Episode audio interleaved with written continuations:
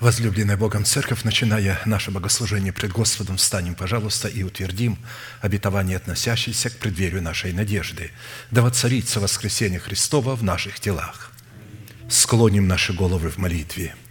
Дорогой Небесный Отец, во имя Иисуса Христа – мы благодарны имени Твоему святому за вновь представленную привилегию быть на месте всем, которое очертила десница Твоя для поклонения святому имени Твоему.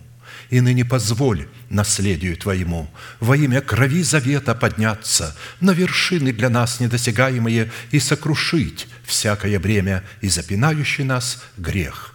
Да будут прокляты в этом служении, как и прежде, все дела дьявола, болезни, нищета, преждевременная смерть, демоническая зависимость, всевозможные страхи, депрессии, разрушение, косность, невежество – все это да отступит от шатров святого народа Твоего.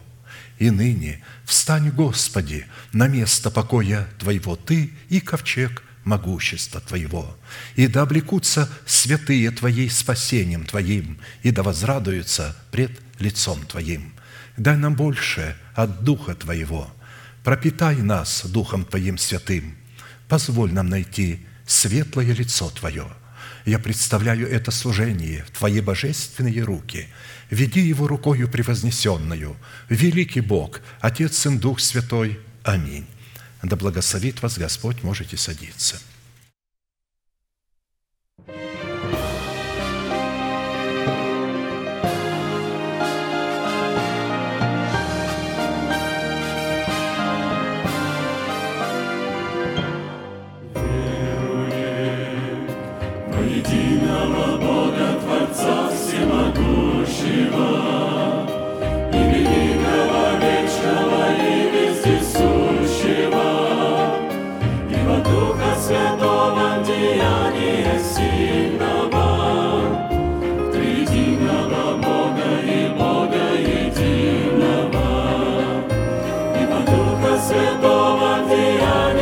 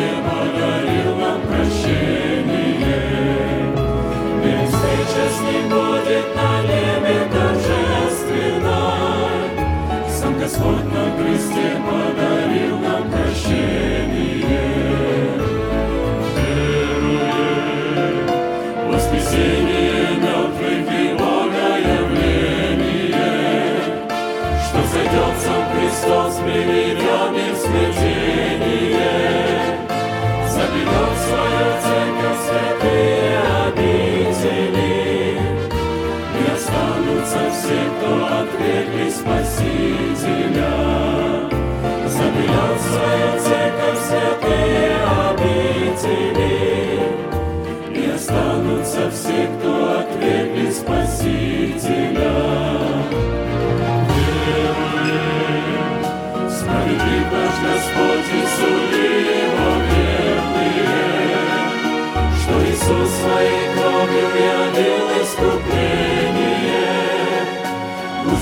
смерти по он своим воскресенье, Что для нас он надежда и нашим спасением.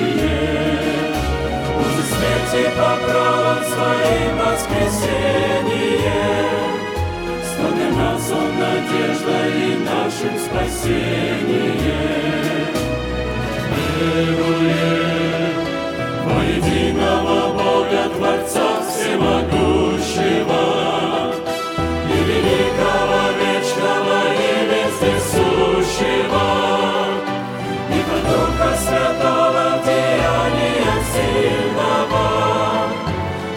единого Бога и Бога единого. Поклоняемся Троице вечной божественной, Мир всеческий будет на небе тоже.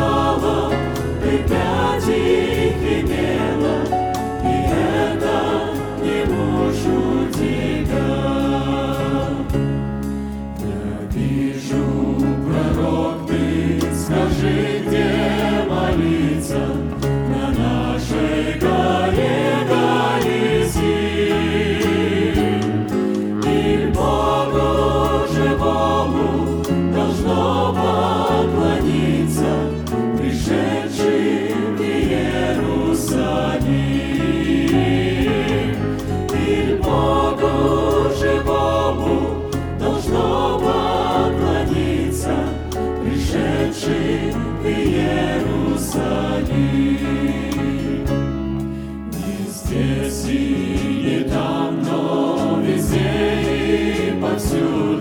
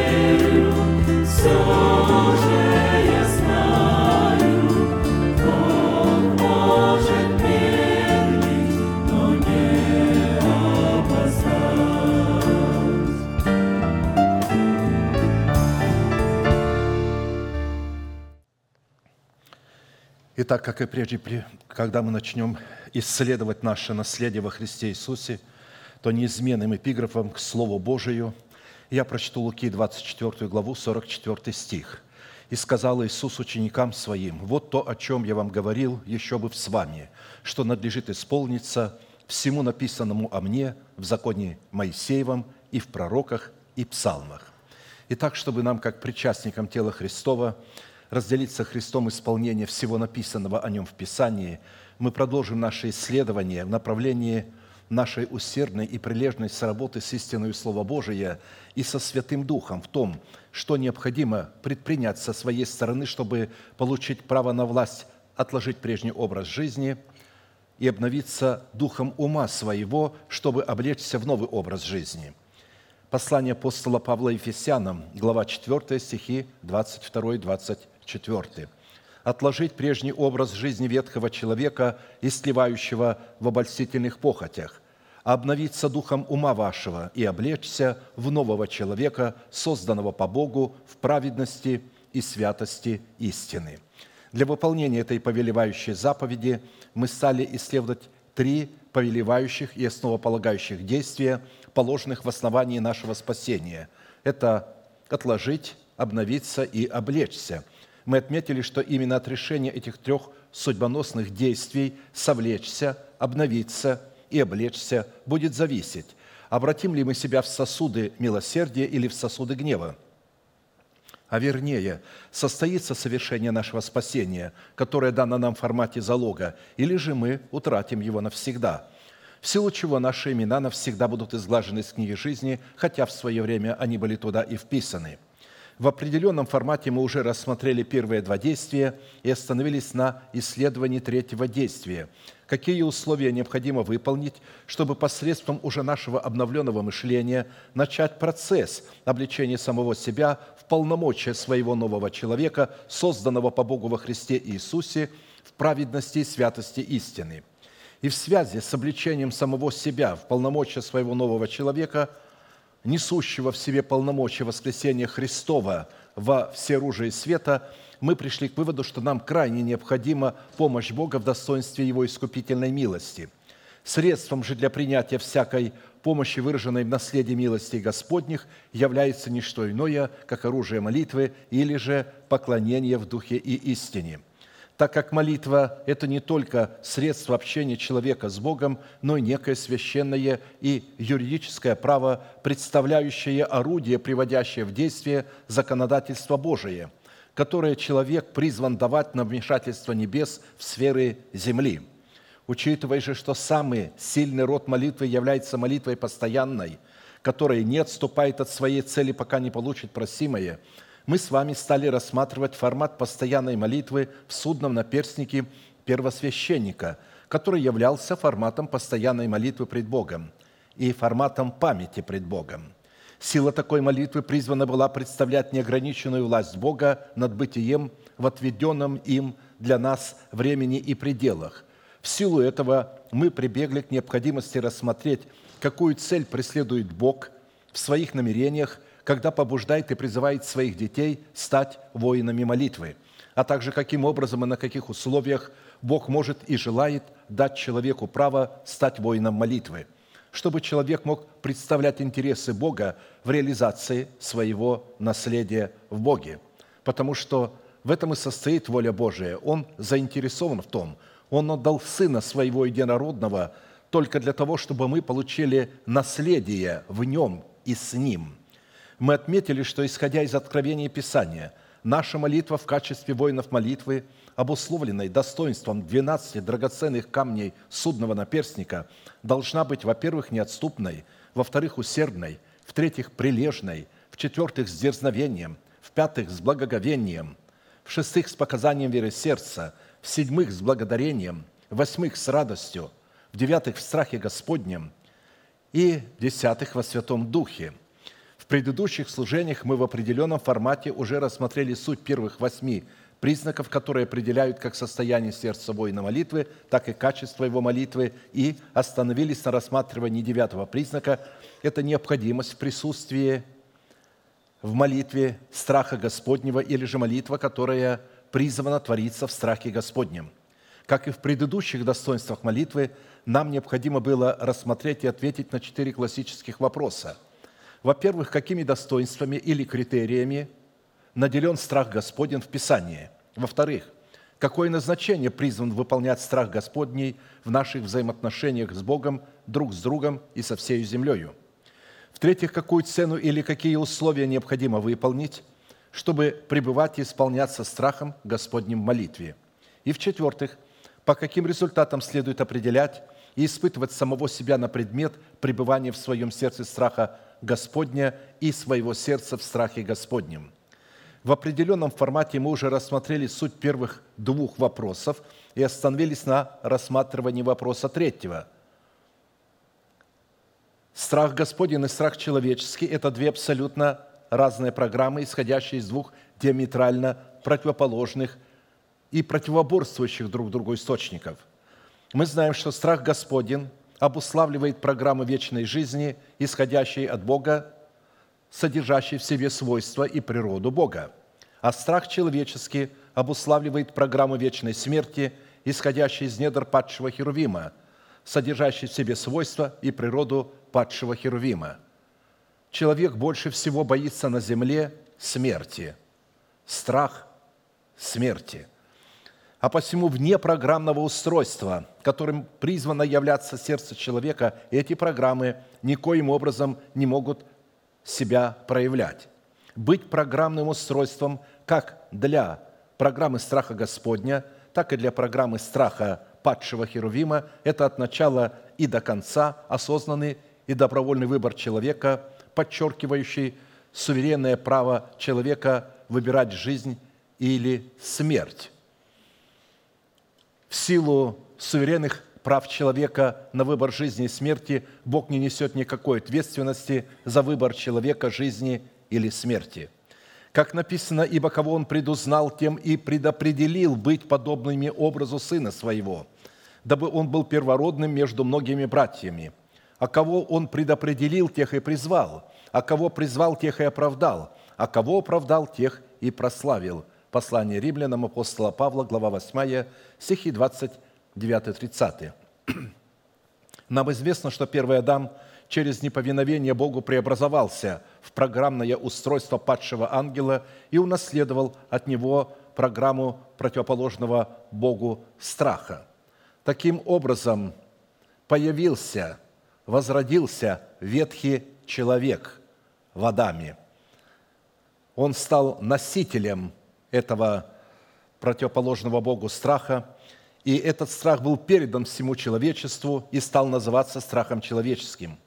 Характер, заключенный в страх Господень, как и предыдущее свойство, предписывается Писанием для творчества молитвы, как заповедь, как неуклонное предписание и как неотложный военный приказ, невыполнение которого карается смертью, выраженной в окончательном разрыве мирных отношений с Богом – Страх Господень как программа, обуславливающая вечную и сущностную жизнь Бога, определяется источником премудрости и является содержателем и выразителем премудрости Божией и может выражать себя не иначе, как только в программном устройстве, обуславливающем мудрое сердце возрожденного от Бога человека, который за счет страха Господня становится обладателем вечного разума, пребывающего в заповедях Господних начало мудрости – страх Господен, разум верный у всех исполняющих заповеди Его.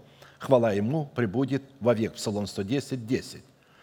Бог никогда не позволит вложить в сердце человека страх, если это сердце глупое.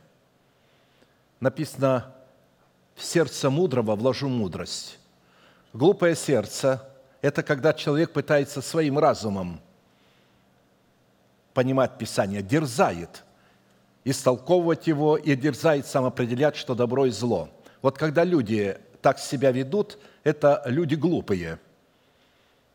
Люди с глупым сердцем. Бог никогда не позволит не разговаривать внутри с этим человеком, ни что-то ему говорить до тех пор, пока он не смирится под крепкую руку Божию и не исполнит Божий порядок. Мы отметили, что причина многих заблуждений и косностей как раз и кроется в том, от чего наш разум будет поставлен в зависимость. Потому что для людей их разум – это их Бог. Если мы поставим наш разум в зависимость от людей, мы будем угождать их косности, их невежеству и их религиозным амбициям. Если поставим свой разум в зависимость от преданий человеческих, то ради этих преданий мы будем устранять заповедь Божию – если поставим свой разум от логического мышления или от приобретенного опыта, то мы также будем далеки от страха Господня, так как страх Господний в достоинстве премудрости Божией, пребывающий в четвертом измерении, хотя и не против логического или рационального мышления, но в силу своего извечного бытия и своей превознесенности над способами логического или рационального мышления не зависит от них и господствует над ними – а посему только тогда, когда мы, вопреки множеству человеческих авторитетов, поставим свой разум в зависимость от откровения Писания, только тогда мы и сможем исполняться страхом Господним, выраженным в Его дивной и превосходящей премудрости. Мы отметили, что в мире, в котором мы живем, существует весьма много разновидностей страха и еще больше фобий страха, и практически весь мир пронизан страхами и фобиями страха – но все эти виды страха исходят из недр падшего источника Херувима, которые были унаследованы первым Адамом, как мы уже отметили выше, при его согрешении и переданы по генетической линии всему человечеству. А следовательно, все эти виды не идут ни в какое сравнение с тем уникальным и возвышенным родом страха, который исходит из недр Бога и передается исключительно по праву рождения человека от Бога. Любой вид страха, исходящий не от Бога, вызывает мучение, в то время как страх Господен вызывает трепетное благоговение пред Богом и необъяснимый восторг, так как помещает человека в самое безопасное место, которым называется Бог – как написано в любви Божией, нет страха, но совершенная любовь изгоняет страх. Потому что в страхе есть мучение. Боящийся несовершен в любви. 1 Иоанна 4, 18. А посему, если наше поклонение не совершается в страхе Господнем, который содержится в образах 12 драгоценных камнях судного наперстника, то такая молитва не может восприниматься Богом. И именно поэтому любая попытка входить в присутствие Бога, чтобы призывать Бога или служить Богу без наличия страха Господня, глубоко ранит, оскорбляет сердце Бога, не считается с Богом и бросает вызов Богу. Отсутствие страха Господня в сердце человека свидетельствует о том, что человек связан страхом человеческим и марширует в парадной колонии не в обители рая, а в вечную погибель боязливых же и неверных, и скверных, и убийц, и любодеев, и чародеев, и идолослужителей, и всех лжецов, участь в озере огненном, горящим огнем и серою. Это смерть вторая, окончательная, невозвратная, где ничего уже не изменить, не поправить невозможно. Откровение 21, 8. Мы отметили, что слова «страх», «мудрость» и заповедь, относящиеся к природе Бога, идентичны – так как обуславливают нравственное достоинство Бога и в силу своей идентичности одно слово объясняет другое, так как исходят друг из друга и идентифицируют подлинность или истинность друг друга.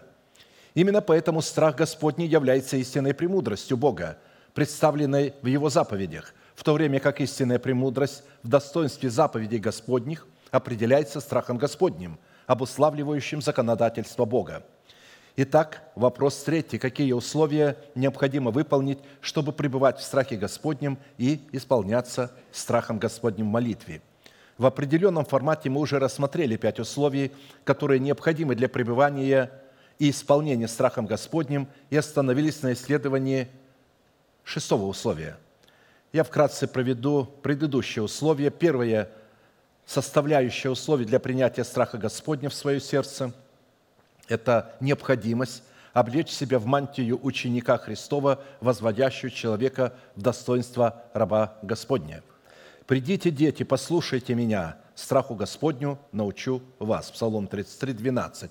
То есть у каждого человека должны быть выстроены отношения с человеком, представляющим отцовство Бога, как с отцом. Если эти отношения не выстроены – нас никто не сможет научить страху Господню. Пусть сюда придут все богословы и выстроятся в ряд, и ничего у них не получится. Вы напрасно протратите 6-7 лет, получив докторскую степень. Мне один брат сказал, сейчас он ходит, он был у нас когда-то членом церкви, но сейчас его нет. Он мне сказал такие слова. Они вместе с женой закончили библейский колледж, 6 лет учился. И он говорит, до этого я был верующим – но когда я закончил, я потерял всякую веру. Потому что там преподают э, все ереси, которые существуют на каждое место Писания, и предлагают вам, чтобы вы тоже какую-то ересь сказали. В смысле, они не называют это ересью, а говорят, а вы можете свое мнение, книгу написать. Если вы напишете книгу, свое мнение, какой бы она ни была еретической, вы получите доктора богословия – Второе составляющее условие для принятия семени страха Господня в свое сердце – необходимо чистое сердце, очищенное от мертвых дел. Евреям 9.14 говорится, кровь Христа, который Духом Святым принес себя непорочного Богу, очистит совесть нашу от мертвых дел для служения Богу живому и истинному. Потому что совесть – это часть сердца, куда записываются заповеди Господни или учения, которые мы принимаем – и именно там совести у нас есть этот судья, совесть, который говорит, что правильно, а что неправильно. При условии, конечно, если мы туда записали заповеди Господни. Если же мы записали туда какие-то ереси или еще какую-то немощь, то такой будет и наша совесть. Совесть немощного осуждает его за то, что он ест мясо, хотя есть мясо не грех. И много чего можно делать, но люди не делают, потому что совесть осуждает. И много чего нельзя делать, совесть их не осуждает, потому что они этого туда не внесли – Третья составляющая условий для принятия семени страха Господня в свое сердце состоит в том, чтобы чтить Слово Божие и относиться к Слову Божию, представленному в имени Бога и в законодательстве Бога так, как чтит и относится к своему Слову сам Бог. Псалом 137, 2. «Поклоняюсь пред святым храмом Твоим и славлю имя Твое за милость Твою и за истину Твою, ибо Ты возвеличил Слово Твое превыше всякого имени Твоего» я вновь хочу напомнить и сделать ударение, чтобы это мы вот просто высекли в своем сердце, что Бог возвеличил свое слово в храме человеческого тела, не где-то. Его слово живое, и Он его возвеличивает в святом человеке. Он не будет возвеличивать его в глупом сердце. В мудром сердце человека Бог возвеличивает Слово Свое превыше всякого своего имени. Поэтому Давид и говорил, поклоняюсь пред святым храмом Твоим и славлю имя Твое за милость Твою, за истину Твою, ибо Ты именно вот там, в святом храме тела человека, возвеличил Слово Твое превыше всякого имени Твоего». Четвертое составляющее условие для принятия, пребывания и исполнения страхом Господним в своем сердце необходимо быть отраслью от корня Иисеева и ветвью, произрастающей от корня Иисеева – и произойдет отрасль от корня Иисеева, и ветвь произойдет от корня его. И почиет на нем Дух Господень, Дух премудрости и разума, Дух совета и крепости, Дух ведения и благочестия. И страхом Господним исполнится, и будет судить не по взгляду очей своих, и не по слуху ушей своих решать дела». Исайя 11, 1, 3. Пятое составляющее условие, чтобы страх Господень стал сокровищем нашего сердца, необходимо быть органической частью Сиона – Исайя 33, 5, 6. «Высок Господь, живущий вышних, Он наполнит Сион судом и правдою, и настанут безопасные времена Твои, изобилие спасения, мудрости и ведения. Страх Господень будет сокровищем Твоим». Речь идет о битовании, которое относится к преддверию нашей надежды, потому что до сих пор в тысячелетиях церковь еще этого не испытала – человек не мог этого испытать, потому что в теле, пока остается закон греха и смерти, никакой а, безопасности мы не будем ощущать. У нас будет постоянная опасность, потому что закон греха и смерти имеет отношение к нашему ветхому человеку. И так как церкви не проповедовалось, как рассчитаться, расквитаться с ветхим человеком, каким образом его заключить в темницу, а потом вообще выбросить оттуда – потому что до тех пор, пока он там есть, а он является как раз программным устройством для генетического наследия отцов и всякого греха, и всего того страха падшего архангела, до тех пор, пока он там есть, закон Божий, как закон, обнаруживающий грех и дающий силу греху, будет находиться там. Но как только мы упраздним его, тогда и закон, дающий силу греху, трансформируется в закон Духа жизни во Христе Иисусе. Тогда настанут безопасные времена. Шестое условие, чтобы страх Господень стал сокровищем нашего сердца, это необходимость смирить себя в соответствии требований воли Божией, означенной и увековеченной в заповедях Священного Писания, обуславливающих вечное законодательство Бога. Книга притчей 22.4. «За смирением следует страх Господень, богатство и слава и жизнь.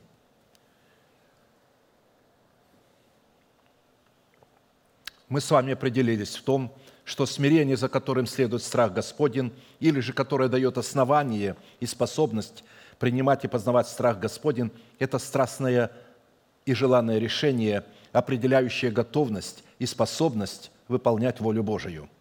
Определяется же такой род смирения состоянием сокрушенности нашего духа в сочетании трепета пред слушанием Слова Божия.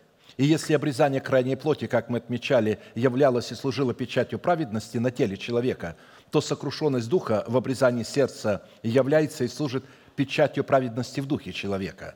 А посему человек, не обладающий сокрушенным духом в достоинстве обрезанного сердца, никогда не сможет явить плод смирения. То есть необрезанное сердце – это сердце глупое, обрезанное – мудрое.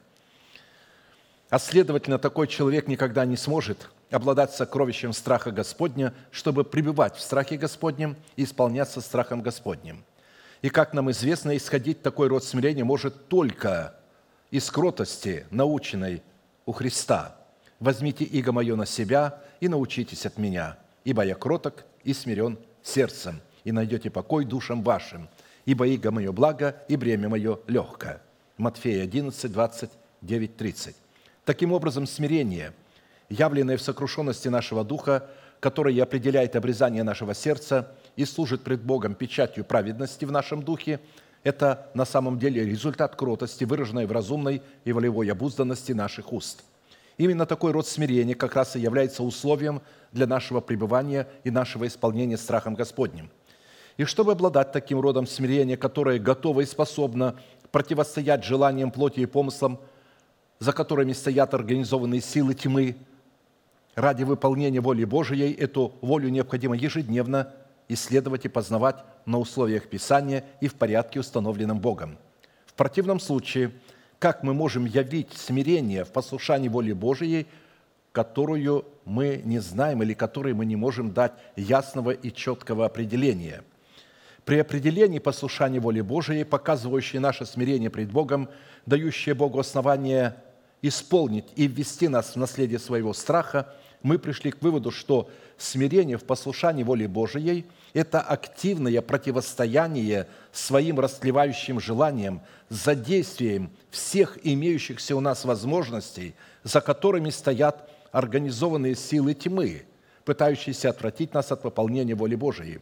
Это не простая программа, это живая программа смерти, за которой стоят организованные силы тьмы – во-вторых, смирение в послушании воли Божией – это действие активного давления на, организованные силы тьмы, чтобы вытеснить их из тех пределов, которые находятся под их контролем, но по обетованию Бога принадлежат нам и являются нашим наследием и наследием наших детей. В-третьих, смирение в послушании воли Божией – это поиск воли Божией, благой, угодной и совершенной, в познании и исполнении своего призвание в его изначальном предназначении. В-четвертых, смирение в послушании воли Божией – это усердное и прилежное выполнение заповедей, постановлений и уставов Господних, увековеченных в Писании во времени и пределах, отведенных Богом для каждого отдельного человека. В-пятых, смирение в послушании воли Божией – это показание плода долготерпения, выраженного в уповании на Бога, которое способно ожидать исполнения обетований Бога во времени – столько, сколько угодно Богу. В-шестых, смирение в послушании воли Божией – это выражение любви к правде Божией и к ее носителям с единовременным выражением ненависти к беззаконию и его носителям. В-седьмых, смирение в послушании воли Божией – это отказ от алкогольных напитков в пользу исполнения Святым Духом для назидания самого себя псалмами, словословиями и песнопениями духовными – Итак, не будьте нерассудительны, но познавайте, что есть воля Божия, и не упивайтесь вином, то есть не наслаждайтесь питьем вина, не употребляйте вина, от которого бывает распутство, но исполняйтесь Духом, наслаждайтесь исполнением Святого Духа, назидая самих себя псалмами и словословиями и песнопениями духовными, пая и воспевая в сердцах ваших Господу – благодаря всегда за все Бога и Отца во имя Господа нашего Иисуса Христа, повинуясь друг другу в страхе Божьем. Ефесянам 5, 17, 21. Некто задал мне вопрос, а как исполняться Святым Духом и назидать себя какими псалмами, какими песнопениями, на ином языке или на знакомом? Писание говорит – Буду петь духом, буду петь и умом. Буду молиться духом, буду молиться и умом. Буду говорить духом, буду говорить и умом. Вы помните, в Писании есть один момент, когда сердце пророка было черствым по отношению к беззаконному царю, но царь стоял над народом Божьим. И нужно было вопросить Господа, что делать этому царю, чтобы Бог дал ему победу. Идет враг. А пророк в негодовании был на этого царя, потому что он был беззаконник. И ради того, чтобы Бог дал победу этому беззаконному царю, так как за ним стоит народ Божий, он сказал, позовите мне гуслиста. И когда гуслист начал играть рукою своею, Дух Святой сошел на пророка. Я думаю, что сегодня те мелодии и та музыка, которая играет в церквах, на нее сходит нечистый дух, а не Святой Дух. Если не верите, поезжайте, поезжайте в Африку и спросите людей, которые поклоняются демонам и вызывают музыкой демонов, то они вам скажут, странно, вы поете, а мы этой музыкой, мы этими мелодиями Христ, вызываем демонов, духов. То есть нужно всегда понимать, что музыка, музыки рознь. Сатана сделал очень интересную вещь. Он взял слова Божии и внедрил в них мелодию, то есть свой жанр. Я напомню, я как-то уже вам говорил, однажды гости мне, это было уже, наверное, лет 40 назад, а, а, привезли мне, не буду называть город – а, чтобы тень не ложить на этот город. Привезли мне кассету, записанную, тогда еще ленточные кассеты были, сказали, это современная христианская музыка на Западе. Я думаю, у, как хорошо. И вот а, а, у меня был обычай иногда проводить ночи бдения. Я не спал, бодрствовал всю ночь и ходил, молился, размышлял, читал. То есть вот есть пост, а есть бдение. А бдение – это когда вы поститесь именно чем? не от пищи себя отлучаете, а от сна. Люди-то привыкли только э, не есть и пить, или же не пить и не есть. Но вот редко кто постится бдением. Я вот именно э, делал такие вещи. Ну и, разумеется, мне нужно было не спать. Я включал музыку, она потихонечку играла, псалмы играли, а я ходил, размышлял и молился. И вот когда у меня появилась эта кассета, я включил, потихоньку хожу, и у меня пришла такая боль в сердце. Я говорю, Господи, ну неужели у Тебя нет человека, через которого мог бы, мог бы Ты говорить?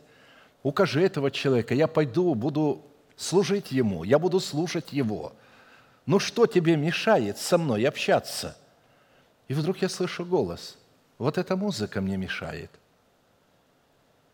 Я раз, а перед этим а, Дух Святой мне открыл источник, что если это выходит не из его источника, это будет мешать ему. Он не сможет общаться тогда. Я сказал, хорошо, Господи, я сейчас это уберу. И я поставил кассету и поставил ее на запись. И вот эта запись, она просто стирала, чтобы кассета стала чистой, туда можно было что-то написать. В это время а, я понимал, так как меня научили, не упивайтесь вином, от которого бывает распутство, то есть не пей много вина – от которой бывает распутство. Поэтому я а, доливал, наливал себе вот так крепкой заварки, потом грамм 50 а, значит, рома, вот, кипяток с сахаром, и так, значит, соломинкой такой попью, попью, хожу, молюсь, размышляю и говорю, Господи, я не думаю, что тебе только это не нравится. Может, тебе еще что-то не нравится, ты открой мне. Он мне говорит, и это мне тоже не нравится. И я говорю, то есть как это тебе не нравится? На каком основании ты мне это говоришь? Там же ясно написано, а, не упивайтесь вином. Ну, я не упиваюсь, я вот ну, немножко а, налил. И тогда этот голос говорит, сын, возьми словарь, а у меня были там хорошие словари, академический русский словарь, четыре тома больших. Возьми словарь и прочитай значение этого слова. Я открываю, читаю – упиваться, наслаждаться, а не упиваться, не наслаждаться, не употреблять. И одно из значений – не пить много. Но я понимаю, что когда говорится, а, а, значит, что не упивайтесь вином, от которого бывает распутство, тогда я стал думать себе, думаю, сейчас я что, ага, пей немного вина, от которого бывает распутство, не подходит. Думаю, как же, как же, а потом вижу, не проходит. Тогда говорю, слушай, ты что написал здесь? Ты не мог ясно написать, просто э, Он говорит, я ясно написал, переводчик так перевел. Но в оригинале прямо написано, не наслаждайся вином и не прикасайся к нему. Я сказал, хорошо, Господи, для меня это не трудно, с удовольствием. Никогда больше этого не будет. Я пошел, стакан вылил в раковину, всполоснул, налил просто чай и стал ходить, продолжать. То есть э, мы должны понять эти вещи, что исполняться Духом, назидая самих себя псалмами, словословиями духовными.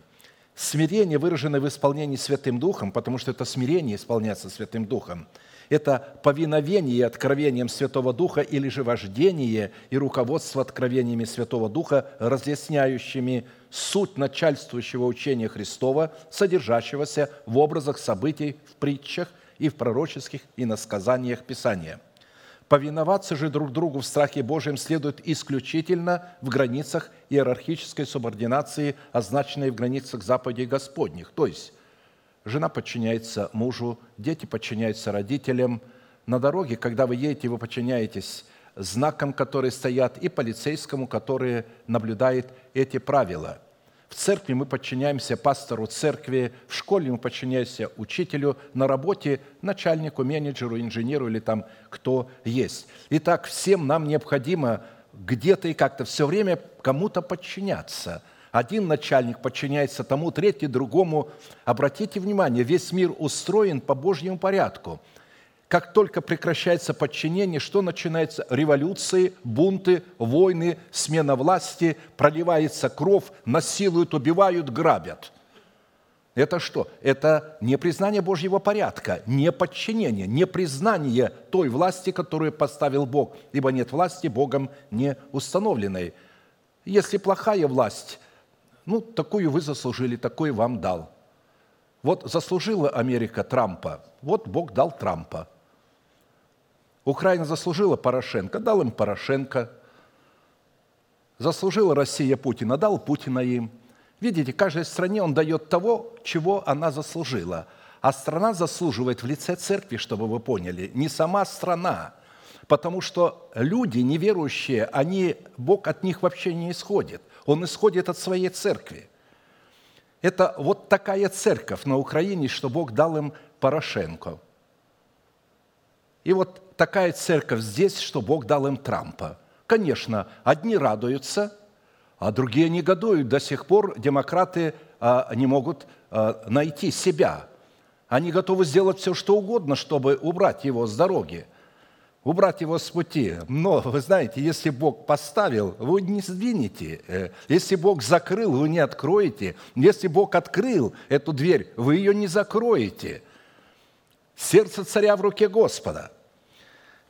Смирение, которое является условием для пребывания в страхе Господнем, это способность княжить в пределах своей ответственности и в первую очередь тогда княжить над собой в страхе Господнем – представленным в заповедях Господних, чтобы подчинять сферу своих эмоций исполнению воли Божией.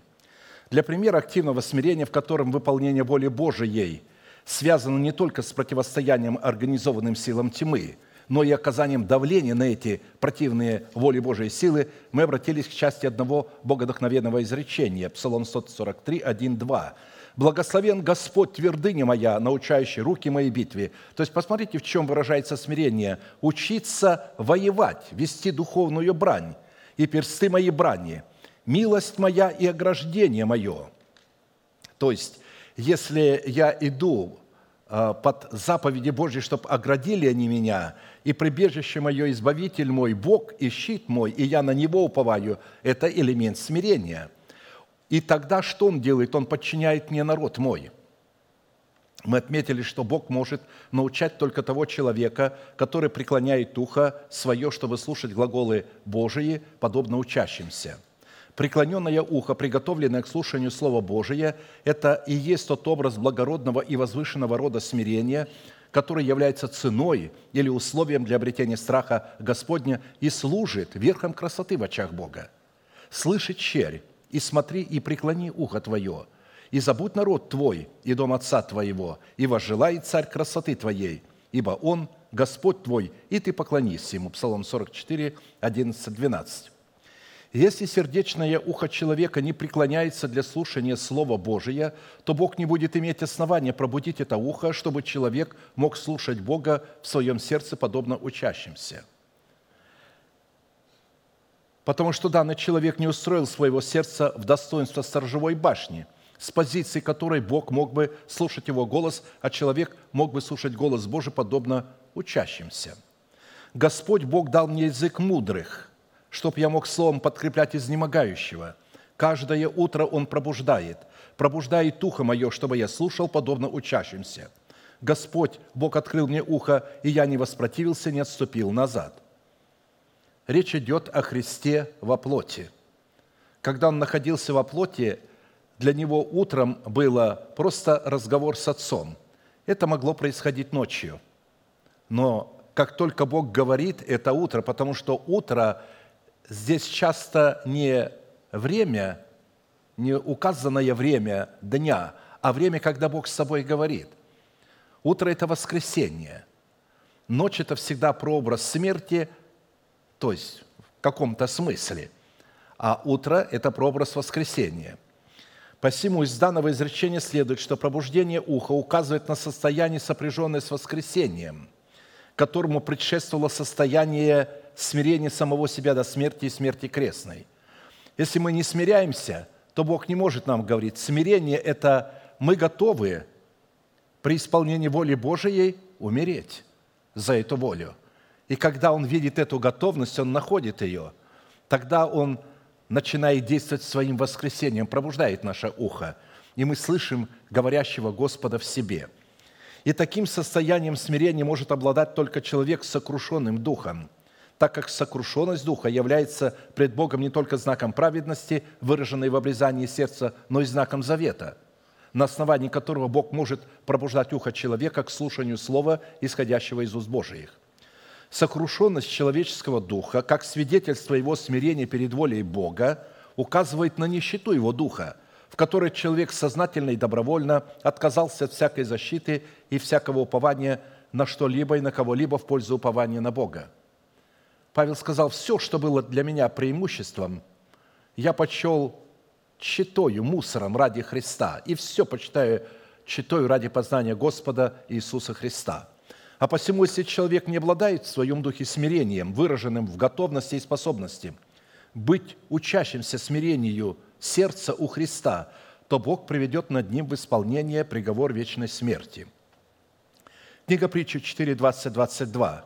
«Сын мой, опять отношения между сыном и отцом. «Сын мой, словам моим внимай, и кричам моим преклони ухо твое.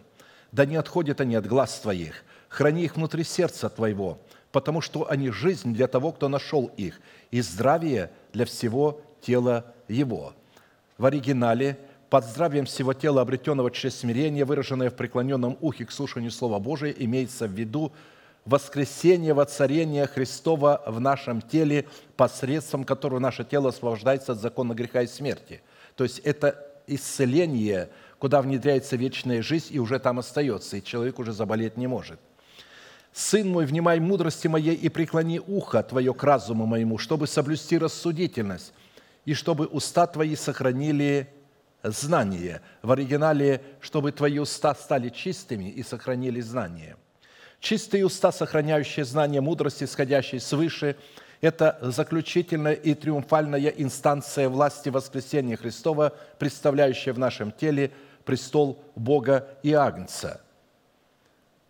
Вера, исповеданная человеком, вера сердца, по своим полномочиям равна полномочиям слов Бога, исходящим из уст Бога. Именно таким активным родом смирения предволия Бога обладал Давид, а также Иисус – который назвал себя корнем и потомком Давида. В силу этого активный род смирения мы стали рассматривать под приходом Давида к власти над своим народом, в котором содержится образ нашего прихода к власти над своим собственным плотским естеством или же наше владычество над своим происхождением, дабы в явлении своего активного смирения представить свое тело в орудие праведности, чтобы с успехом наступать на всякую силу вражью – в лице нищеты, болезней и преждевременной смерти, которые мы унаследовали в своем происхождении от суетной жизни отцов. Итак, возвращаясь к словам Давида, «Бог подчиняет мне народ мой», мы также стали рассматривать ответственность за наше призвание, которым является несение нашего креста в следовании за Христом. Мы отметили, что определения, выраженные в таких фразах, как исполнение нашего призвания и несение креста взаимосвязаны в силу того, что одна фраза объясняет и усиливает другую фразу. Потому что нести свой крест преследование за Иисусом означает исполнять свое призвание, так как исполнял свое призвание Христос в несении своего креста. Он для этого и пришел. Это было его призвание, это была его главная цель. «Потому любит меня Отец, что я даю жизнь мою, чтобы опять принять ее. Никто не отнимает ее у меня, но я сам отдаю ее. Имею власть отдать ее, и власть имею опять принять ее. Сию заповедь получил я от Отца моего». Иоанна 10, 17, 18. То есть заповедь Отца состояла в том, чтобы Он добровольно отдал свою жизнь желанием. А посему наше смирение состоит в том, чтобы мы на условиях Бога и в соответствии Его порядка начали сработать с Богом в том, чтобы Он подчинил нам наше призвание в лице нашего народа, под которым просматривается способность управления своим телом. Отвечая на вопрос второй, какое назначение призвано производить смирение, выраженное во владычестве над своим народом, под которым следует разуметь владычество над своим земным телом, мы уяснили, что критерии владычества – это обоюдное обязательство завета Бога и человека, которые призваны выполнять обе стороны, в которых каждая из сторон должна бодрствовать над своим словом, чтобы исполнять его в свое время. Отвечая на вопрос третий, какие условия необходимо выполнить, чтобы смирить себя перед волей Божией, чтобы пребывать и исполняться страхом Господним в молитве, мы в определенном формате также рассмотрели пять условий и остановились на исследовании шестого условия, призванного наделить нас правом пребывать и исполняться страхом Господним. Итак, шестое условие для обличения в смирении, дающее нам право на власть пребывать в страхе Господнем, чтобы воцарить воскресение Христова в нашем теле и облечь наше земное тело воскресения Христова, состоит в благоговении пред лицом Господним. Хотя грешник сто раз делает зло и коснеет в нем, но я знаю, что благо будет боящимся Бога, которые благоговеют пред лицом Его, а нечестивому нет, не будет добра, и, подобно тени, недолго продержится тот, кто не благоговеет пред Богом. Екклесиаста 8, 12, 13. Исходя из смысла имеющегося изречения, благоговение – это не только одно из условий для обличения в смирение, но и одно из показателей, дающих человеку право пребывать в страхе Господнем. В данном месте Писания мы можем наблюдать, как страх Господень обнаруживает себя в благоговении, а благоговение обнаруживает себя в страхе Господнем, усиливая друг друга и подтверждая истинность друг друга в нашем сердце – Известно, что благоговение, как достоинство и атмосфера духа, относится к состоянию сердца молящегося, которое призвано присутствовать во всем, что человек не делает для Господа с усердием и от души. Благоговение, содержащееся в постоянной молитве, как явление неземного происхождения, хотя и творится во времени и охватывает все время, находится вне времени и господствует над временем. Я напомню, что в словаре Уэбстера слово «благоговение» определяется как смешанное чувство священного трепета, страха и изумления. Учитывая же, что под страхом имеется в виду премудрость Божия, в которой человеку знаком порядок и поклонение Богу. А посему слово «благоговение» употребляется в Писании почти исключительно по отношению к Богу и к Его делам, то есть в отношениях человека к Богу и к Его Слову. При этом, как мы знаем, существует и обратная сторона благоговения, выраженная в трепете и вере во всемогущество Бога, которое не выражает страха Господня, а выражает лишь противоположную сторону страха, в котором содержится мучение. Это бесовский трепет и бесовская вера. Ты веруешь, что Бог един, хорошо делаешь, и бесы веруют и трепещут. Иакова 2, 19. Я очень много и часто видел, как бесы трепещут.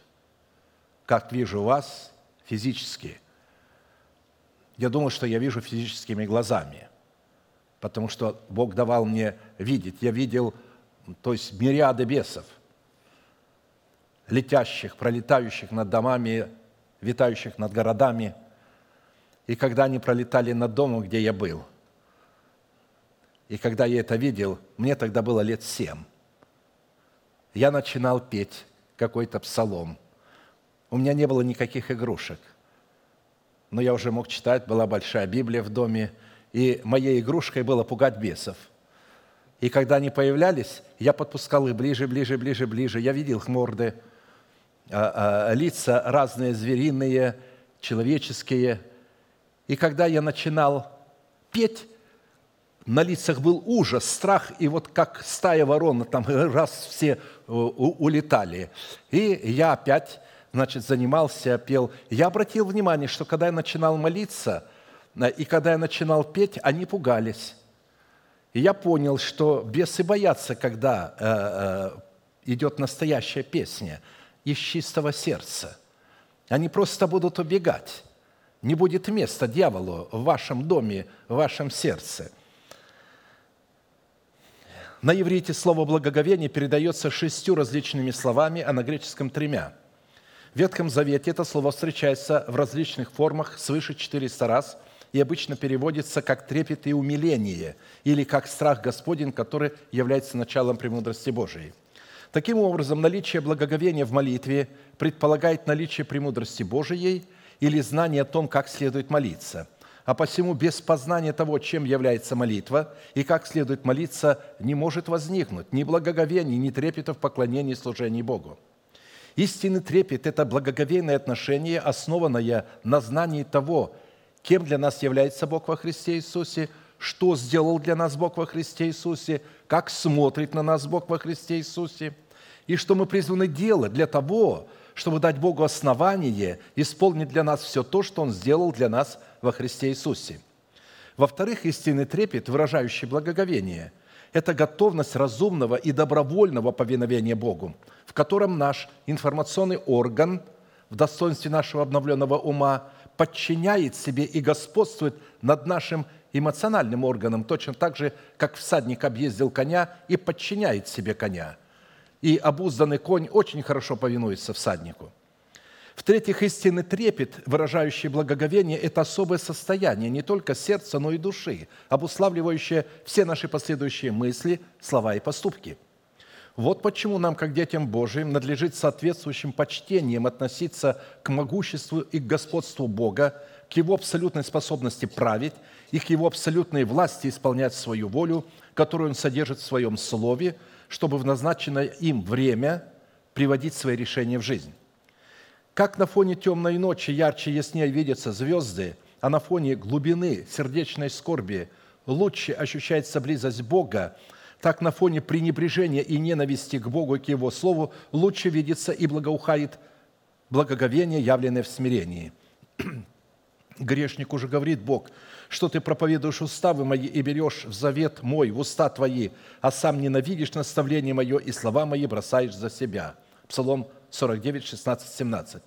В данном месте Писания ненависть к наставлению Словом Божиим, в котором человек вместо того, чтобы принимать Слово Божие в свое сердце, бросает их за себя, состоит в том, что человек исповедует праздные слова, то есть те слова, которые не являются верой его сердца, а просто ему нравится это обетование, и он его исповедует. Но в сердце нет, потому что, чтобы его поместить в сердце, надо цену заплатить. Во-первых, надо очистить совесть от мертвых дел, а во-вторых, выполнить еще определенные условия. За каждое обетование платится цена. На иврите слово «благоговение» – это выражение нашей любви к Богу и Его Слову. Это пребывание и исполнение страхом Господним. Это выражение ужаса, восхищения и трепета Словом Божиим. Это осторожность и осмотрительность в своих словах. Это уважение и почтение к тяжести веса Слова Божия – это нетленное имущество и богатство человека. Благоговение – это слава, величие и великолепие, пребывающее в человеке. Благоговение – это выражение почести, чести и хвалы Богу. Благоговение в сердце – это освящение, обуславливающее наше естество в остров. Благоговение – это милость или же одеяние из овечьей шкуры. А вот благоговеть пред Богом на иврите означает светить Бога – являть верность Богу во веки и веки, выражать любовь к Богу и Его Слову, быть разбитым или сокрушенным духом ради Бога, трепетать и умиляться от откровений Слова Божия, быть исполненным ужаса от могущества и святости Бога, получать и приобретать власть Бога, приводить с собой в ужас врагов Господних, сокрушать, разбивать и поражать ужасом всех нечестивых земли, приводить в смятение организованные силы тьмы. Это означает благоговеть пред Богом. В определенном формате мы рассмотрели три определения, в котором благоговение создает в нашем сердце атмосферу для смирения в молитве. А посему сразу обратимся к рассматриванию четвертого признака, дающего определение выражению благоговения. Благоговение, создающее атмосферу для смирения в молитве перед неоспоримой и неизменной волей Бога, это состояние, в котором Бог заключает с нами завет жизни и мира. Завет мой с ним был завет жизни и мира – и я дал его ему для страха, и он боялся меня и благоговел пред именем моим. Закон истины был в устах его, и неправда не обреталась на языке его. В мире и правде он ходил со мною, и многих отвратил от греха. Ибо уста священника должны хранить ведение, и закона ищут от уст его, потому что он вестник Господа Саваофа. Малахи 2, 5, 7. Каждый из вас призван быть царем и священником Богу. И все клетки тела и органы ищут, что вы будете им говорить. Они ищут закона. Тело страдает. Мы даже не знаем тайну великого тела, что оно может разговаривать, что каждая клетка может говорить и отвечать вам, а там их миллиарды. И все они ждут от вас, они ищут ведения. Ваши уста должны быть чистыми, они должны быть, знать закон. Вы должны знать, как разговаривать с самим собою, как успокаивать себя, как прогонять болезни, которые у вас есть, и исцелять себя. Исходя из смысла данного изречения, следует, что страх Господень, как содержатель завета с Богом, определяется заветом жизни и мира, производящим наше благоговение в молитве пред именем Бога, в имени Его Слова, возвеличенного им превыше всякого своего имени. И вновь прочту это замечательное место. «Поклоняюсь пред святым храмом Твоим, славлю имя Твое за милость Твою и за истину Твою, ибо Ты возвеличил Слово Твое превыше всякого имени Твоего». Отсутствие отношения к Слову Божьему как к наивысшему авторитету пророческого слова и замена этого авторитета пророчеством людей, которые пророчествуют по мере веры, это отсутствие благоговения в наших молитвах. Еще раз хочу повторить, что люди могут пророчествовать по мере веры. Но когда мы даем предпочтение вот этим людям, которые по мере веры, а не самому Слову Божьему, то мы не сможем благоговеть пред Богом. Мы будем благоговеть только пред тем, что мы рассматриваем в нашем сердце высшим авторитетом. Большинство людей Божьих, которые называют себя духовными, я вырос в пятидесятничестве – я знал хорошо движение субботников и баптистов, молокан, бывал там, и это было также частью моего служения. Во всех этих служениях духовные проявления расценивались выше, пророчества расценивались выше. Они говорили якобы Слово Божие, но авторитет все-таки был, что скажет Господь вот через этот сосуд или через вот этот. Но вот что говорит апостол Петр, 2 Петра 1, 19, 21 и при том мы имеем вернейшее пророческое слово, он имеет в виду закон, он имеет в виду пророков, и он имеет в виду псалмы. Он называет это, что вы имеете вернейшее пророческое слово, и вы хорошо делаете, что обращаетесь к нему, как к светильнику, сияющему в темном месте, доколе не начнет расцветать день и не взойдет утренняя звезда в сердцах ваших. Зная прежде всего то, что никакого пророчества в Писании нельзя разрешить самому собою – Ибо никогда пророчество не было произносимо по воле человеческой, но изрекали его святые Божьи человеки, будучи движимы Духом Святым. То есть это Писание было записано пророками. И когда они его изрекали и потом записывали, то они были под воздействием Святого Духа. Таким образом, благоговение в молитве, как показатель нашего смирения пред волей Бога, проверяется по нашему отношению к высшему авторитету Бога, которым является его написанное Слово, обусловленное в нашем сердце страхом Господним. Присутствие же в нашем сердце страха Господня проверяется по познанию учения Иисуса Христа, пришедшего во плоти, которое записано на скрижалях нашего сердца. Отсюда следует, что если человек является невеждой в отношении учения Иисуса Христа, пришедшего во плоти, то у него будет пренебрежение к авторитету Писания. А пренебрежение к авторитету Писания и благоговение в молитве – это реалии, несовместимые друг с другом. В-пятых, благоговение, создающее атмосферу для смирения в молитве, это условие быть услышанным Богом, чтобы Бог получил основание спасти нас от смерти, за которой стоит палящая святость Его закона, обнаруживающего грех в нашем земном теле и дающая силу греху. Евреям 5.7. Он, речь идет о Христе в одни плоти своей сильным воплем, и со слезами принес молитвы и моления могущему спасти его от смерти, и услышан был за свое благоговение. Обратите внимание, не его слезы, не его крик, не его страдания, а его благоговение обратили на него милость Божию, и Бог послал ангела, который стал подкреплять его в молитве. Он был услышан только за благоговение.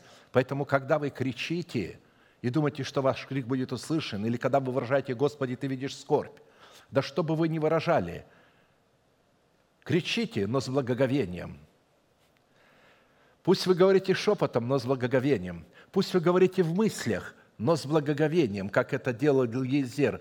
Он в уме своем сказал с благоговением,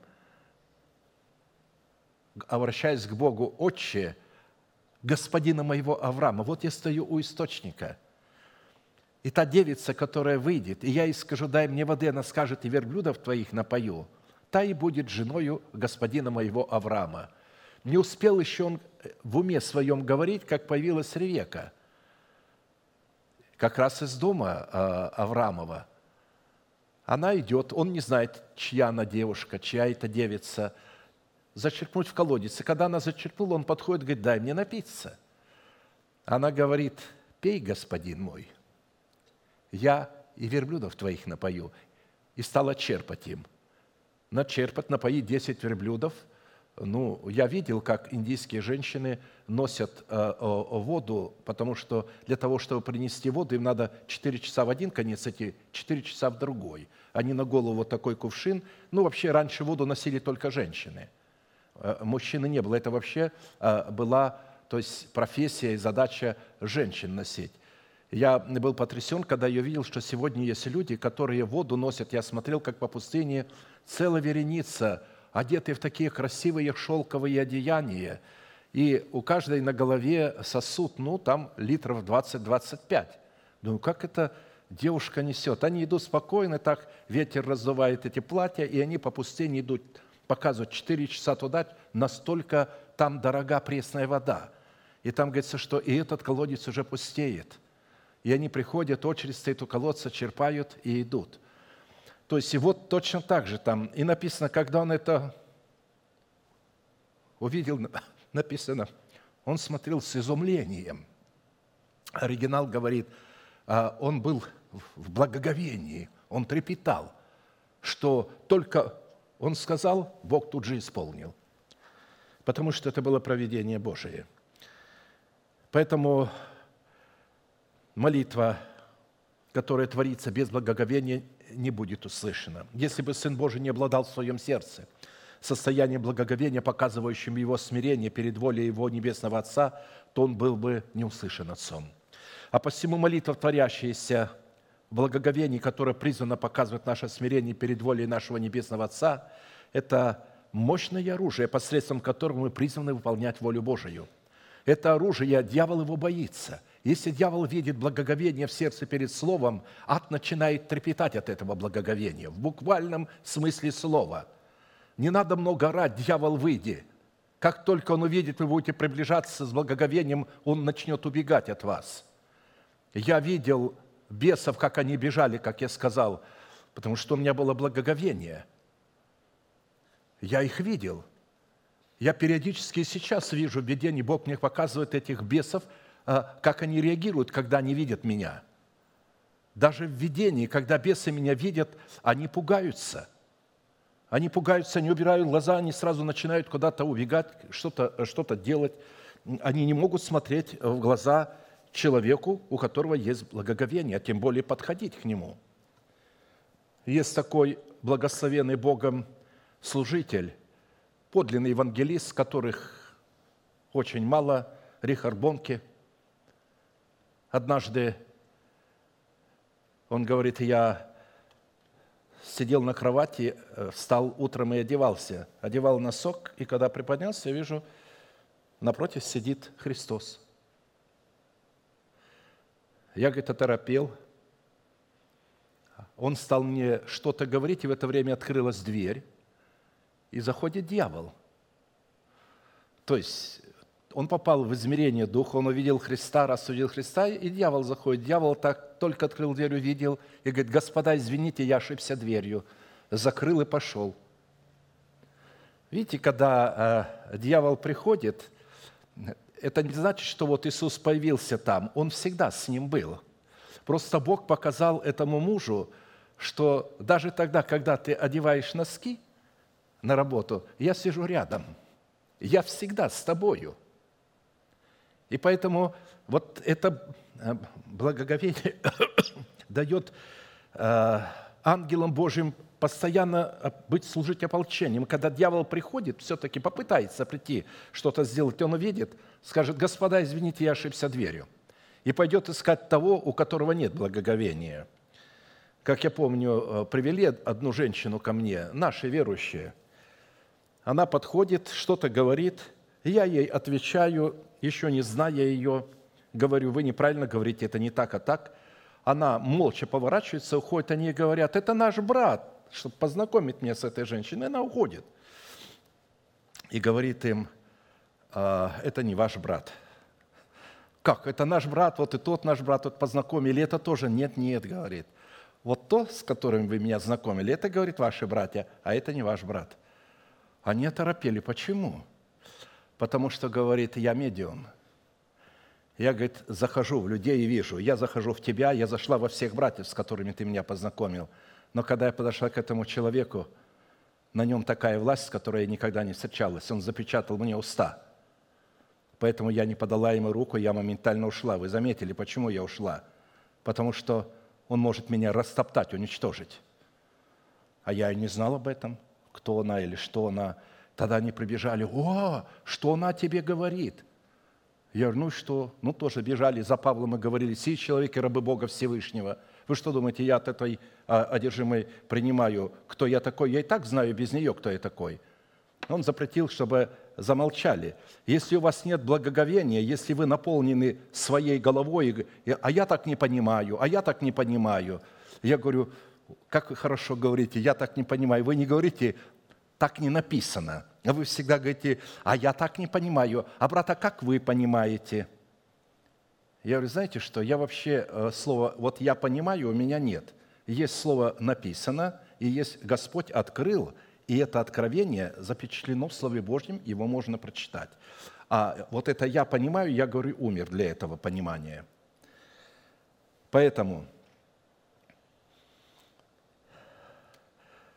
Бог ничего не сможет сделать для нас, пока об этом мы не попросим в молитве с благоговением, показывающим наше смирение перед Его неизменной волей. При этом следует отметить, чем выше будет степень нашего благоговения в показании нашего смирения перед волей Бога, тем эффективнее будет и степень нашего служения Богу. В силу этого только наша незрелая молитвенная жизнь может ограничить Бога в Его благих для нас намерениях и поставить Ему относительно нас пределы выполнения Его воли, чтобы воцарить воскресение Христова в наших земных телах и облечь наши земные тела в воскресение Христова в лице нашего нового человека. Учитывая, что без реализации этого обетования, относящегося к преддверию нашей надежды, у нас не будет никакого удостоверения быть восхищенными встретению Господу на облаках, вот почему, чтобы наша молитва была эффективной или богоугодной, она должна отвечать требованиям Писания, то есть обладать качеством и свойством такого благоговения, которое является показателем нашего смирения пред Богом. Посему, если наши молитвы как оружие не соответствуют своему назначению вести боевые действия в духовных сферах с организованными силами тьмы, то не вместо того, чтобы разрушать организованные силы тьмы, будут разрушать нашу веру. Потому что молитвы, на которые мы не получаем ответа, разрушают не дела тьмы, а наши доверительные отношения с Богом, то есть разрушают нашу веру, нашу надежду и наше упование на Бога. И, конечно же, дьявол, как прекрасный стратег, использует такие молитвы против нас, так как прекрасно знает, что молитва, лишенная благоговения, призванного показывать смирение перед волей Бога, не может принести ему никакого вреда, по той простой причине, что она враждует с требованиями Бога. А посему только та молитва, которая обладает в себе достоинством благоговения, то есть показывающим, раскрывающим смирение перед волей Бога, удовлетворяет Бога, а следовательно имеет эффективный результат. Таким образом, оружие молитвы чтобы оно было эффективным, необходимо упражнение и искусство во владении этим оружием. И, конечно же, чтобы изучить как само оружие, так и способ его применения, мы должны затратить время, средства и энергию. И если люди, пребывающие в ожесточении своего сердца, трепещут от возмездия, как трепетал царь Валтасар, увидев кисть руки, писавшую ему приговор – то люди, пребывающие в благоговении, трепещут от переполняющего их восторга и радости в ожидании исполнения неизменного обетования Божия, над которым бодрствует Бог, чтобы оно скоро исполнилось в наших земных телах. А посему еще раз следует сделать ударение и утвердить, что благоговение в молитве – это не просто совет или рекомендация, от выполнения или невыполнения которого ничего особенного не может произойти, но это военное повеление и приказ – Исходя из установления Писания, отсутствие благоговения в молитве – это отсутствие смирения перед волей Бога, что вызывает на человека, творящего такую молитву, гнев Божий и гибель. Служите Господу со страхом и радуйтесь с трепетом. Почтите Сына, чтобы Он не прогневался, и чтобы вам не погибнуть в пути вашем, ибо гнев Его возгорится вскоре. Блажены все уповающие на Него. Псалом 2, 11, 12. В этом предписании или в этом повелении смысл слова «благоговение» передается словами «страх и трепет». Истинный страх и трепет, выражающий благоговение, которое показывает наше смирение перед волей Бога, даже в момент самых кризисных ситуаций, будет сохранять в себе наличие элемента радости, о которой мы неоднократно говорили, как об особом элементе, также необходимым для воина молитвы. И, разумеется, такое определение достоинства под названием благоговение, показывающее наше смирение пред волей Бога, является результатом нашей глубокой веры и убежденности во всемогущество Бога и в Его абсолютной к нам любви. Исходя из вышесказанного, сильный вопль и слезы, еще раз повторяю, в молитве во время нашего кризиса, в которых отсутствует благоговение, как показатель нашего подлинного смирения перед волей Бога, не смогут дать Богу основание воцарить воскресение Христова в наших телах и облечь наши тела в воскресение Христова, чтобы спасти нас от смерти, за которой стоит грех в лице нашего ветхого человека. В-шестых, благоговение, создающее атмосферу для смирения в молитве, выражает себя в блаженстве, которое спасает нас от ожесточения нашего сердца и таким образом сохраняет нас от беды. Блажен человек, который всегда пребывает в благоговении, а кто ожесточает сердце свое, тот попадает в беду. Притча 28, 14. То есть, обратите внимание, они не могут вместе сосуществовать. Если нет благоговения, сердце будет ожесточаться. Если есть благоговение, то человек не сможет ожесточиться своим сердцем – а следовательно и в беду не попадет, потому что в беду попадает человек, когда ожесточает свое сердце, не соглашается с чем-то. Ему говоришь, а он так не видит. Я, говорит, так не вижу. Вот, ну, я так не вижу. Вот его обличишь, а он вместо того, чтобы принять обличение с любовью, вот, считает, что все-таки неправильно его обличили. И вот это, вот это есть ожесточение. Этот человек уже попал в беду, но он просто не видит.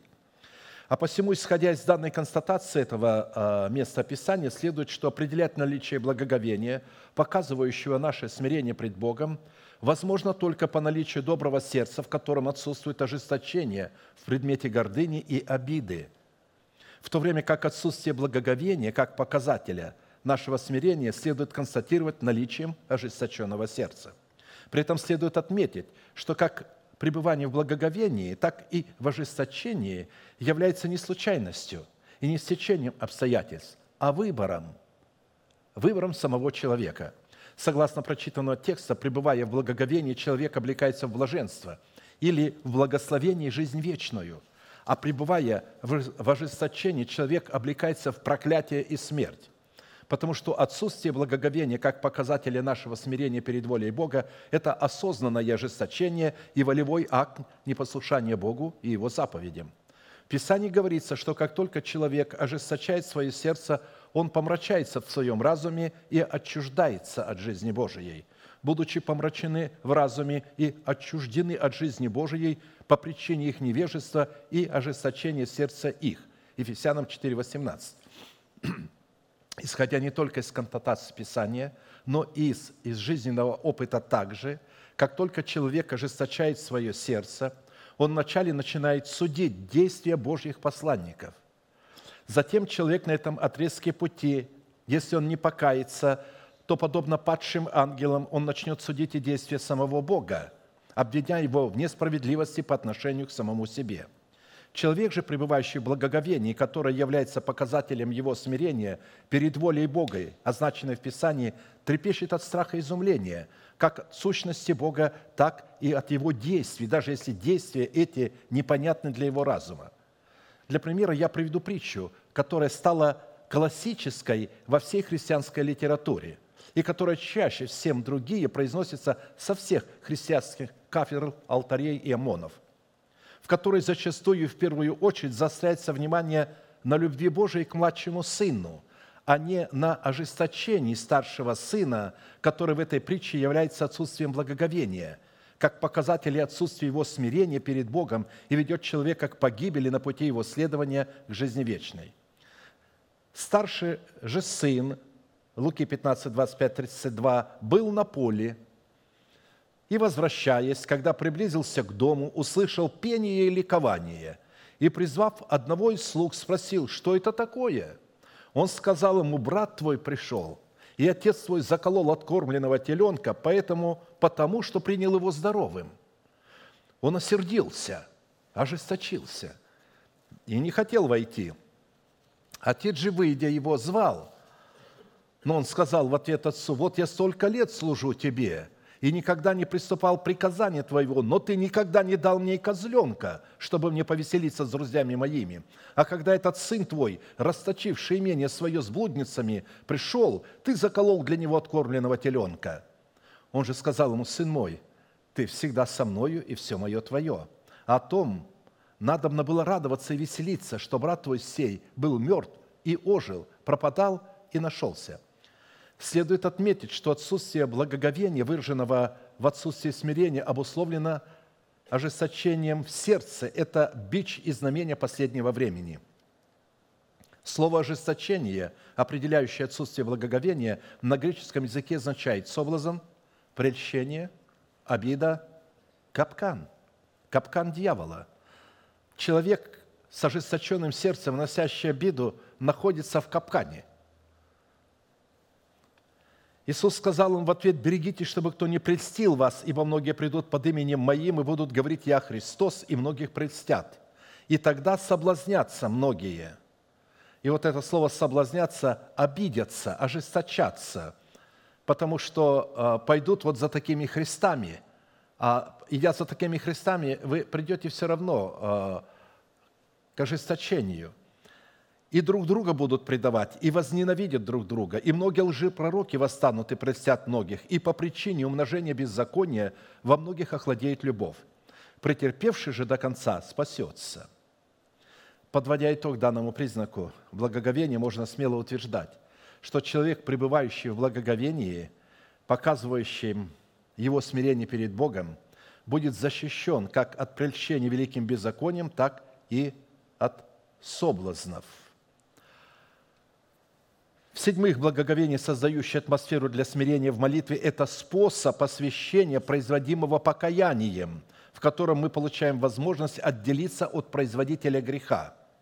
Когда так молился Ездра, 10 глава 1.5, и исповедовался, плача и повергаясь пред Домом Божьим, стеклось к нему весьма большое собрание израильтян, мужчин и женщин и детей, потому что и народ много плакал. И отвечал Шихания, сын Иехиила из сыновей Еламовых, и сказал Ездре, мы сделали преступление пред Богом нашим, что взяли себе жены на племенных из народов земли, Но есть еще надежда для Израиля в этом деле. Заключим теперь завет с Богом нашим, что по совету Господина моего и благоговеющих пред заповедями Бога нашего мы отпустим от себя всех жен и детей, рожденных ими, и да будет по закону. Встань, потому что это твое дело. И мы с тобою. Ободрись и действуй. И встал Ездра, и велел начальствующим над священниками, левитами и всем Израилем дать клятву, что они сделают так, и они дали клятву. Итак, по совету священника Езры, людей, благоговеющих пред заповедям Бога, в Израиле началось освящение, в котором все, взявшие за себя жены на племенных, покаялись, что отпустят от себя всех жен и детей, рожденных ими, чтобы удовлетворить закон Бога, представляющий неизменную волю Бога. В нашем случае жениться на иноплеменнице, на иноплеменнице означает жениться на дочерях Каина. Это прообраз союза, союза человека Божия со своей плотью. Не надо хотеть и думать с кем-то. Это союз со своей плотью. В то время были исполины на земле, особенно же с того времени, как сыны Божии стали входить к дочерям человеческим, и они стали рождать им. Это сильные, издревле славные люди – и увидел Господь, что велико развращение человеков на земле, и что все мысли и помышления сердца их были зло во всякое время. И раскаялся Господь, что создал человека на земле, и воскорбел в сердце своем. И сказал Господь, истреблю с лица земли человеков, которых я сотворил, от человека до скотов, и гадов, и птиц небесных истреблю, ибо я раскаялся, что создал их. Ной же обрел благодать пред очами Господа. Вот житие Ноя. Ной был человек праведный и непорочный в роде своем. Ной ходил пред Богом, Ной родил трех сынов – Сима, Хама и Иофета. Бытие 6, 4, 10. Таким образом, благоговение, показывающее смирение в молитве – это решение человека Божия не советоваться с плотью и кровью. Я хочу, чтобы мы раз и навсегда поняли, что совет с плотью и кровью, особенно в то время, когда вы уже имеете обновленный разум, здесь речь идет о сынах Божьих, которые выбрали дочерей Каина. Ной ходил пред Богом. Он был праведным. В чем заключалась его праведность? Он не советовался с плотью, он советовался со своим духом. Он советовался сердцем, что угодно духу, а не что угодно плоти. А эти увидели, ну, вы понимаете, союз, божественный союз обновленного ума, когда человек начинает заботиться о плоти. Я видел, а, как в церквах а, а, приводят диетологов, которые учат, как есть, как одеваться, э, э, что делать, то есть как заботиться о теле. Писание просто говорит, чтобы мы не имели небрежения к телу. И это все, но чтобы не сделать наше тело идолом. Не надо советоваться с плотью. Совет с плотью обновленному ува приведет нас к погибели. Бог начнет скорбеть в сердце своем, раскаяться – что Он имел с нами такое близкое общение, что дал нам возможность обновить наш ум. Чтобы обновивший ум, нам нужно дальше последовать, чтобы облечься в нового человека. А чтобы облечь нового человека и воцарить Христа в нас и облечься в Него, необходимо, разумеется, не только не советоваться с плотью, но окончательно прийти в негодование против ветхого человека в себе. Негодуйте на него – не идите э, э, с ним на компромисс, никогда с ним не договаривайтесь, никогда. Если поймете, что это он разговаривает с вами, просит что-то сделать, немедленно делайте наоборот. Когда я это вижу, что мое тело вдруг начинает требовать что-то, я немедленно соскакиваю и начинаю делать обратное. Если оно мне говорит, ничего, чуть-чуть попозже это сделаешь. А, попозже, я сейчас буду это делать я, я иду и начинаю сразу э, делать то, что э, нужно для духа. Мы сейчас будем молиться, да благословит нас Господь, склоним наши колени, кому невозможно головы, кому невозможно сидя, стоя, как угодно, лишь бы вы имели благоговение в вашем духе при молитве. Будем молиться. Аминь. Небесный Отец, во имя Иисуса Христа, я вновь и вновь благодарю Тебя за величайшую возможность вместе со святыми Твоими на месте всем поклоняться и слушать глаголы вечной жизни, которые Ты даровал нам. Я восхищаюсь откровениями Слова Твоего. Они для меня слаще меда, они дороже всякого золота и золота чистого. Я люблю Слово Твое, и Ты знаешь, что для меня оно является великим богатством, сокровищем, которое я ни на что не променяю никогда. Даруй же такую любовь к откровениям Твоим, всем детям Твоим, которые слышат Слово Твое, чтобы они увлеклись им, влюбились в Него, начали трепетать и благоговеть пред Ним, чтобы Ты мог исполнить свою жажду, исполнить свое обетование, потому что Ты будешь исполнять свое обетование в сердцах только тех людей, которые будут благоговеть пред Тобою, которые любят благоговеть, которые трепещут от радости и восторга и наслаждаются Словом Твоим. Благодарю Тебя, что Ты сохранил от великого возвращения малый остаток по всему лицу земли.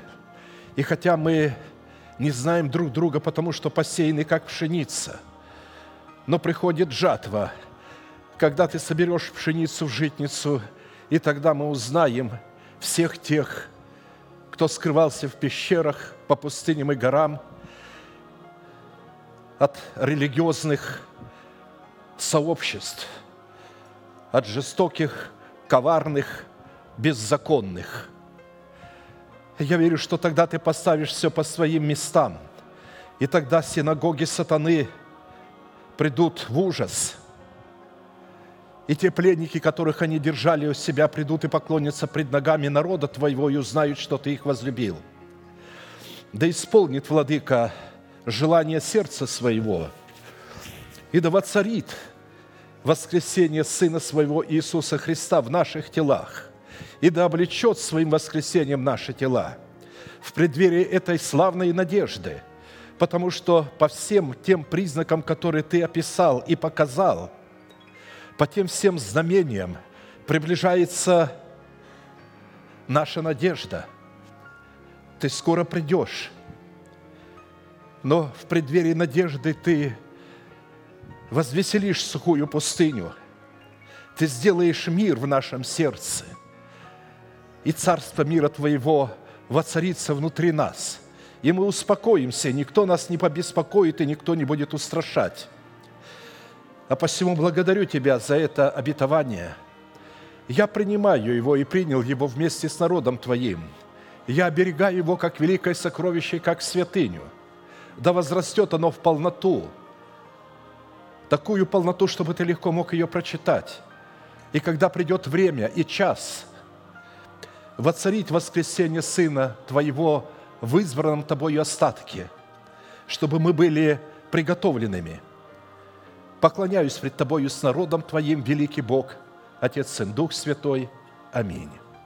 Отче наш, сущий на небесах, да святится имя Твое, да приидет царствие Твое, да будет воля Твоя и на земле, как и на небе.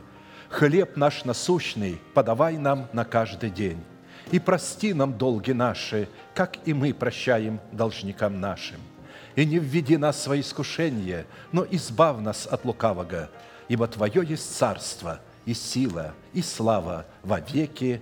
Аминь.